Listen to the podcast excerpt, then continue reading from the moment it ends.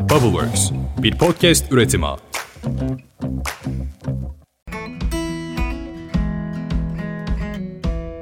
Herkese selam, DiTopik Düşüncelere hoş geldiniz. Ben Dilara. Geçtiğimiz günlerde sosyal medyada gezerken Trabzon'dan İstanbul'a taşınmış bir arkadaşımın Instagram Reels'ına denk geldim. Bu Reels'ta işe nasıl gittiğini anlatıyordu. Çok tatlı bir müzikle birlikte önce otobüse, sonra metroya bindiğini anlatıyor. Büyük bir güruhla metrodan çıktıktan sonra da metrobüse biniyordu ve bitmiyordu. Tatlı müzik çalmaya devam ederken 4. vesayetini yaparak son olarak da metroya biniyordu. 20 saniyelik video izlemiştim ve nutkum tutulmuştu. Arkadaşlar biz ne yapıyorduk? Ne yapıyorduk ya? İstanbul'da yaşamak uğruna neleri göze alıyorduk?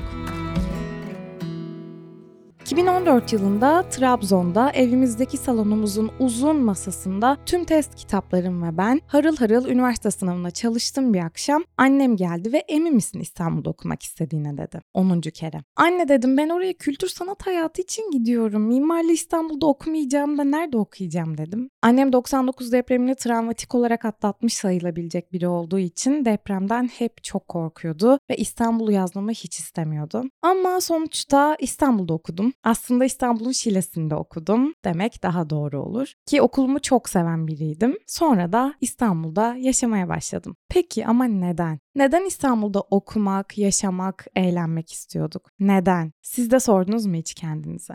Anadolu'nun ya da Türkiye'nin dört bir yanında yaşayan biz İstanbullu olmayanlar İstanbul'u şöyle görüyorduk. Büyük plazalar, bir sürü iş imkanı, iş çıkışı nefes alınan barlar, ülkedeki en güzel kahveciler, bir sürü tatlı sokak, boğaz havası, yalılar, opera, tiyatro, adım başı ünlü görmek, her akşam ayrı bir konser etkinliği, neredeyse sınırsız aktivite, Galata Kulesi'nin altına romantik bekleyişler, deniz havasıyla sabah koşusu, bir sürü markadan dokunarak alışveriş yapabilme imkanı, dünya mutfağına erişim ve daha nicesi. Şimdi soruyorum İstanbullular, yani İstanbul'da yaşayanlar, bunları ne sıklıkla yapabiliyorsunuz? Ben en fazla 2 vesayet dolmuşla bütün şehrin dolaşılabildiği bir şehirde büyüdüm. Tek bir AVM, o da ben 12 yaşındayken açılmıştı. Bir meydan parkı, 1-2 güzel kafe ve annemin babamın işinin, benim ve kardeşimin okulunun 5 dakika, bilemedin oyalansan 10 dakika uzaklıkta olduğu bir şehir. Böyle anlatınca çok sıkıcı geldiğini biliyorum. Çünkü çok sıkıcı. Peki bu sıkıcılığı bırakıp hangi hayatları yaşamaya gelmiştik buraya?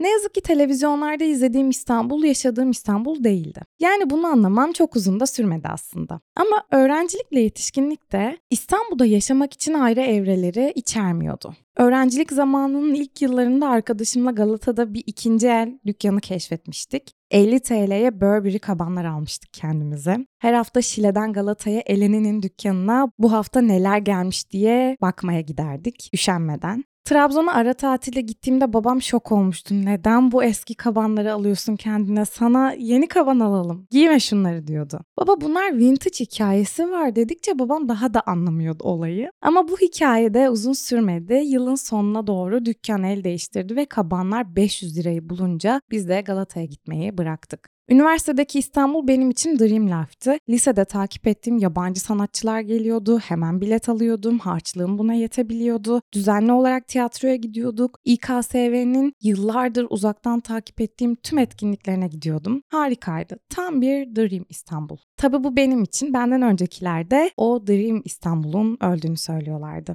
Bütün üniversite hayatım boyunca Galata'da ya da Moda'da yaşamanın hayalini kuruyordum. Zaten şöyle diyordum, buralarda yaşamayacaksam neden İstanbul'da yaşayayım ki? Sonra Talha'yla çıkmaya başladık, hatırlarsınız kendisini. Ona dedim ki bak ben Moda'da yaşayacağım, haberin olsun. Süpermiş dedi. Sonraki yıl geldi, Moda'yı boş ver, Caddebostan'da yaşarız dedi. Olur dedim. Sonraki yıl yine sahilde yürürken Caddebostan da bitti, Bostancı'da yaşarız dedi. Olur dedim. Sonraki yıl bir baktım beni Küçükyalı'ya ikna ediyor derken bunun sonunu Tuzla'da almayalım diye Maltepe'de anlaştık kendisiyle. Sonuçta o bir İstanbulluydu. Söylediklerimin hayal olduğunu çok önceden anlamıştı. Ama İstanbul kendi içinde yaşayanları için bir hayal kırıklığına dönüşüyordu zamanla. Peki neden böyle oluyordu? Neden hepimiz bir şekilde kapağı buraya atmanın derdindeydik ki ben Anadolu'dan gelmiş biri olarak bütün arkadaşlarımla bu kafadaydık. Hepimiz bir şekilde kapağı buraya atmanın derdindeydik. hayallerimizi süsleyen o büyülü şehir nasıl oluyordu da para kazanmak için 4 vesait yaptığımız, canımız çıkarcasına çalıştığımız, eve geldikten sonra uyuyakaldığımız, sonra yılda belki 2 kez konsere gittiğimiz, tiyatronun T'sini bile unuttuğumuz, öylesine yaşadığımız bir şehre dönüşüyordu. İstanbul'un dışında yaşadığımız şehirlerdeki kocaman güzel evlerimizi bırakıp İstanbul'un küçücük, eski, zar zor kiralarını ödediğimiz evlerine kendimizi hapsetme zulmünü niye yapıyorduk? Biz bu hale nasıl gelmiştik? Hepimiz resmen sıkışıp kalmıştık bu şehre. Biz aslında İstanbul'a sıkışmamıştık, sıkıştırılmıştık. Biz buraya yaşamayı sevmeye geliyorduk. Kültürden beslenmeye, yaşadığımızı hissetmeye geliyorduk. Nasıl olduysa yaşamayı hissetmek amacından hayatta kalmaya çalışırken bulduk kendimizi. Bu nedir biliyor musunuz? Trajedi. Açıkçası hepimizin bundan daha iyisini hak ettiğini düşünüyorum. Trabzon'dan buraya sabahın 6:45'inde bindiğim servisle bir yakadan öbür yakaya 2 saat yol gittikten sonra çok affedersiniz eşek gibi çalışıp şanslıysam ve mesaiye kalmadıysam 6:15'te tekrar servisime binip 8'de eve varmak için gelmemiştim tahmin edersiniz ki. Ki ben şanslıymışım, servisim varmış. 4 vesait yaptığım bir Reels'ı da sizinle paylaşıyor olabilirdim. Ama dedim ki ben bu şehre bunun için gelmemiştim. O salondaki masada harıl harıl gece gündüz çalışan kız bunun için bu şehrin hayalini kurmamıştı. İşte o çalışkan, hayalleri olan Dilara'ya bu istifayı bu yüzden borçluydum. Ve istifa ettim. Başka bir işte çalışmaya başladım. Bu hikayeyi DiTopik'in ilk bölümlerini dinleyenler biliyor. Ben en başından beri bu şehri yaşamaya gelmiştim. Bu şehrin tiyatrosu, operası, konserleri için bu şehirde olmalıydım. İyi de ben bu şehre geldiğimde AKM yıllardır kapalıydı. Yahu koskoca İstanbul'un opera binası yoktu. Hani bırakın Türkiye'deki diğer şehirleri, İstanbul'un da opera binası yoktu o dönem. Geçen yıl açıldı biliyorsunuz ki çok şükür. Olsun dedik. Sonra yıllarca küçük bir çocukken bile takip ettiğim Rakın Kok'a dönelim. O da yoktu. Dedim ne anlamı kaldı? Olsun daha bir sürü konser var, tiyatro var dedik. Sömürmeye devam edelim İstanbul'u, bu şehri. Ama bu işlerde çalışırken mümkün değildi bu. Peki dedim, iş değiştirdim. Mimarsınız, cumartesi çalışması yok denir ama her zaman çalışırsınız. Sonra baktım bir pazarım var. Peki bir pazar günü sergi mi gezeceğiz, konsere mi gideceğiz yoksa evimizle mi ilgileneceğiz? Sanırım gidişatı tahmin ediyorsunuzdur. Yolun sonunda dedim ki ben bu 70 metrekare evde yaşamak için mi geldim bu her trafiğe çıktığımda çıldırdığım şehre? Başka bir yol olmalıydı dedim ve ikinci işimden de böyle çıktım. İstanbul'a neden geldiğimi yine o uzun masada ders çalışırken Radyo Eksen dinleyen kıza sordum. İKSV'nin İstanbul'daki tüm etkinliklerini ezbere bilen o kıza. Sonrasını biliyorsunuz, bu işi yapmaya, şu an yaptığımı yapmaya başladım. Ben bu işi İstanbul'u sömürmek için yapmaya başlamıştım. İstanbul 20'lerimde beni sömürmeden ben onu sömürmeliydim bu yaşlarımda. Çünkü buraya sıkışıp kalacaksam ben neden buradaydım?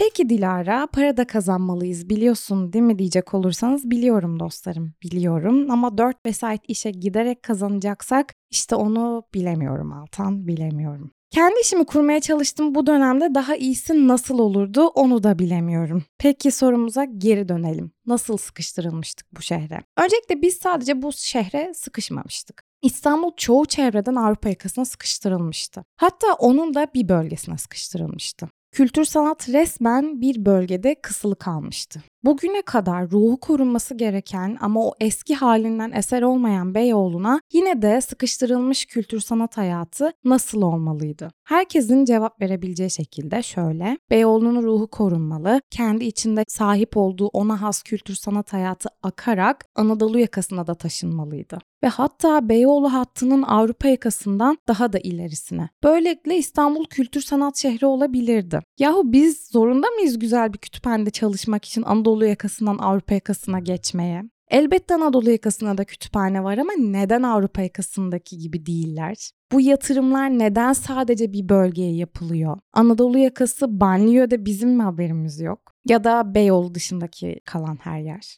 Hepimiz bu kültür sanat hayatının içinde yaşamak için Beyoğlu'nda yaşayamayacağımıza göre neden peki yani neden? Bu ülkenin kültür sanat yetkilileri neden bunu düşünemiyordu ya da düşünmek istemiyordu? Yani anlamıyorum ben. En basitinden Salt Galata, Salt Beyoğlu gibi kültür sanat durağı bir yerin neden Salt Kadıköy ayağı açılmıyordu? Bir arter, bir yapı kredi kültür merkezi neden Kadıköy'de Bağdat Caddesi'nde olmuyordu? Burada öğrenci yok muydu? Buradaki herkes kafeye mi gitmeliydi sadece? Çok şükür bazı hareketlenmeler de var. Das Das Cephesi sağ olsun. Bir tiyatro salonu açıldı. Bir dijital art alanı açıldı. Ataşehir'de o da. Ama o da bir AVM'nin içinde. Neden bir AVM? Anadolu yakası bundan daha iyisini hak etmiyor muydu? Burada da öyle bir kültür sanat merkezi ve aksı kurulamaz mıydı? Kadıköy Süreyya Operası, AKM gibi birçok sanat mekanıyla bir aks yani yol üzerinden yani bir kültür yolu çerçevesinde bağdaştırılamaz mıydı?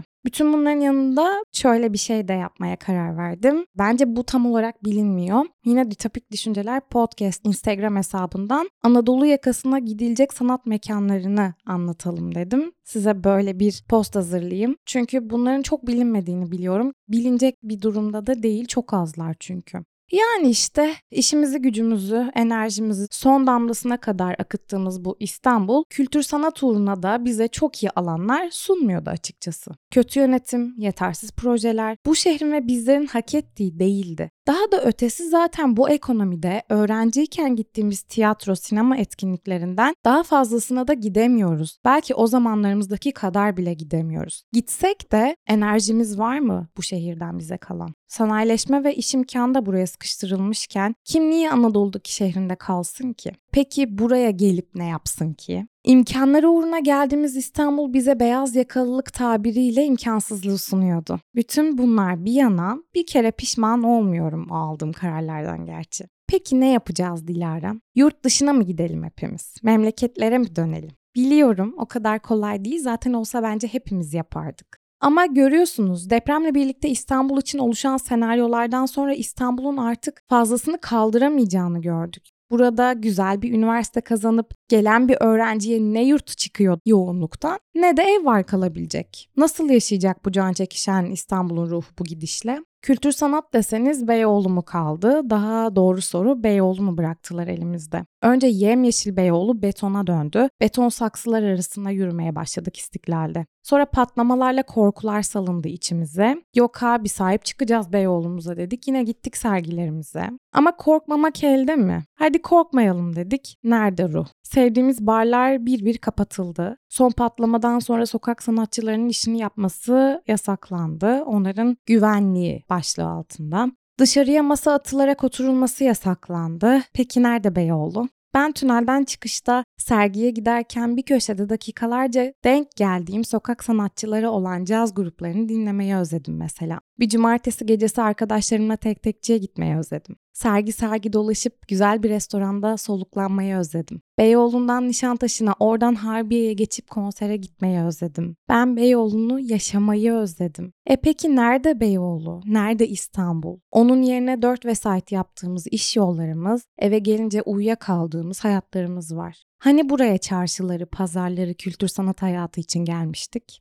Ne yapacaktık? Bir önceki bölümlerde depremleri konuştuk. Hemen bir önceki bölümde su krizini konuştuk. Şimdi de İstanbul'un depresyonunu konuşuyoruz. Kısa vadede ne yapacağız? Belki ben de bilmiyorum. Tek bildiğimse kendimizi daha değerli görmemiz gerektiği, kendimize bu hayatı reva görmememiz gerektiği, bizi yönetenlerden daha doğru politikalar talep etmemiz gerektiği, artık İstanbul bütün ülkenin yükünü taşımamalı. Yani merkezleri olmalı bu ülkenin, ya başka merkezleri de olmalı. Kültür sanatta da, sporda da, iş imkanları olarak da biz bundan daha iyisini hak ediyoruz. O zaman talep etmeliyiz. Daha iyi şehirleri, daha iyi planlamaları, daha iyi şartları. Size geçtiğimiz pazar Instagram'dan neden İstanbul'da yaşıyorsunuz diye sordum. Gerçekten çok fazla kişi cevap vermiş. Bu gelen cevaplar arasında aslında çok dikkat çeken ve çoğu da birbiriyle bağdaşan cevaplar var. Türkiye'de başka bir şehirde yaşamayı hayal edemiyorum yazmış biri. İşte buraya sıkıştırıldığımız için. Çoğu kişi yani burada doğup büyümeyen kişiler yazmış. Kopamıyoruz bu mega kentten yazmış biri. Çünkü İstanbul'da çalışıyorum, iş imkanı buralarda daha çok. Ama en çok yazılan şey de kültür sanat hayatı. Kültür sanat hayatı için buradayım. Buranın kültür sanat hayatı dışında nerede yaşayabilirim bilmiyorum. Kariyerim, işim için geldim. Kültürü barındıran bir şehir olmasından dolayı buradayım.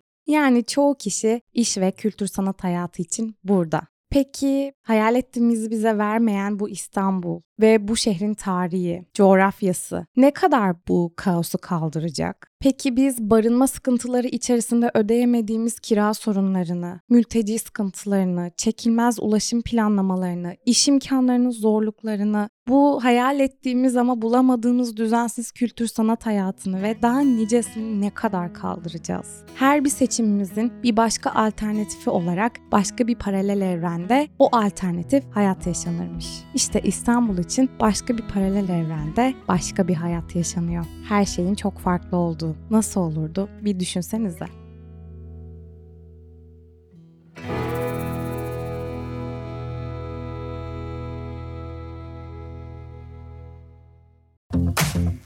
Bubble Works, bir podcast üretimi.